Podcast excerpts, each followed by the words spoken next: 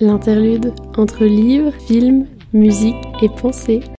Quand j'écris Interlude, c'était avant tout pour partager de temps en temps mes opinions ou mes découvertes euh, quant aux sujets que j'aime, comme euh, le cinéma, la littérature, la philosophie, etc. Et je me disais, ça va me permettre de faire de temps en temps des hors-séries quant à ces sujets. J'ai toujours été très très sensible à la poésie, ça m'a toujours beaucoup parlé. Et fut un temps, j'en écrivais, enfin j'écrivais quelque chose qui peut s'apparenter de loin à de la poésie.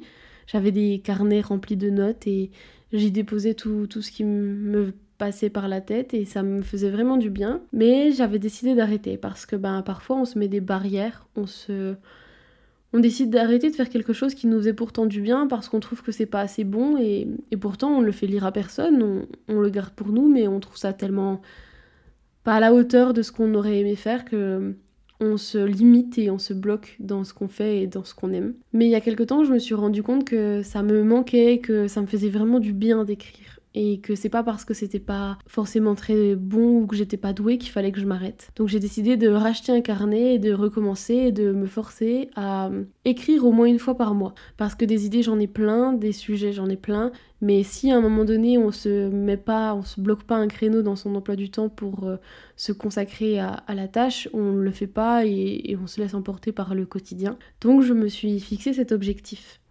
Et je me suis dit que pour sortir encore plus de ma zone de confort et pour euh, pourquoi pas essayer de dépasser euh, mes craintes, il fallait que j'en fasse quelque chose de ces textes. Il fallait pas par prétention ou pas parce que je crois qu'ils sont bons, mais simplement justement pour me motiver et pour me pousser à aller au-delà de ce que je me pense capable de faire. Eh bien, je me suis dit, il faut que tu les partages d'une manière ou d'une autre. Donc euh, en y réfléchissant, ben, j'ai repensé à Interlude.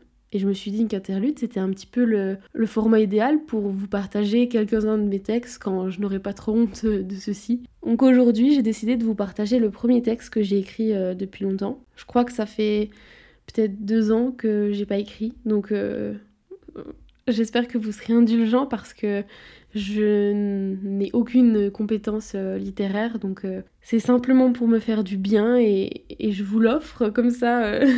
cette, cette part de moi une fois de plus. Donc n'hésitez pas à me donner votre avis euh, tout en, en, restant indulgent et, et je vous donne euh, ce petit bout de moi. Ma peau de chagrin. Depuis trois ans, je te porte tel un fardeau car tu as pris des kilos. Je suis persuadée qu'ils sont l'origine de cette haine pour toi, mais si je me regarde en face, je dois bien reconnaître qu'avec mes 60 kilos, je ne t'aimais guère plus. Je ne sais pas si ce poids ajouté et celui de mes peines, s'il est là pour que je me trouve laide et que je me sente ainsi protégée des prédateurs sexuels, ou s'il n'est qu'hormonal et alimentaire. J'essaie de le comprendre, en vain, de l'écouter, comme pour me faire pardonner de l'avoir ainsi traité. Je regrette ma minceur autant que ma mère, mais le corps qui était le mien avait tant souffert. Des violences sexuelles au corps à corps qui se voulaient sensuelles mais qui n'étaient qu'un cri de désespoir à la recherche du contrôle que j'avais perdu sur mon corps, ce corps objectivé voulait cette fois dominer des vides immenses dans ma poitrine à chaque déception paternelle, des crampes de plus en plus violentes comme si un feu se préparait au fond de mes entrailles, tout cet ensemble de mots qui me tenaillent. Je veux le laisser s'embraser, ce feu ne doit plus être étouffé. Ce que je croyais être ma peau de chagrin n'est qu'un refuge sous lequel je cache celle que je suis, comme si ces kilos allaient me protéger du monde. Né femme, on nous apprend à ne pas trop briller, il ne faudrait surtout pas déranger, rester discrète et ne pas éblouir. Alors, on étouffe ce que nous sommes, ce que nous avons vécu, parce qu'il ne faudrait surtout pas être indécente et parler de la façon dont notre intimité a été déchirée. Il ne faudrait pas parler des mains salaces sur nos corps innocents. Il ne faudrait pas parler trop fort, penser trop fort, rire trop fort. Il ne faudrait pas jouer de nos sens et de nos corps sans que cela vienne d'une demande masculine.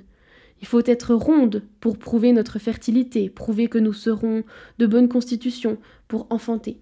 Il faut être mince pour être la plus discrète possible, ne pas faire de vagues, ne pas prendre de place. Il faut être tout cela à la fois, mais certainement pas simplement soi. Alors on oscille entre celle que l'on est, celle qui a vécu des enfers, celle qui rayonne, et celle qu'on attend de nous. Et notre peau devient peau de chagrin, lasse d'être mutilée. Mais il est temps de laisser notre corps et notre esprit s'embraser pour enfin respirer. Voilà. J'espère que ça vous a plu. Je vous fais des gros bisous et à la prochaine.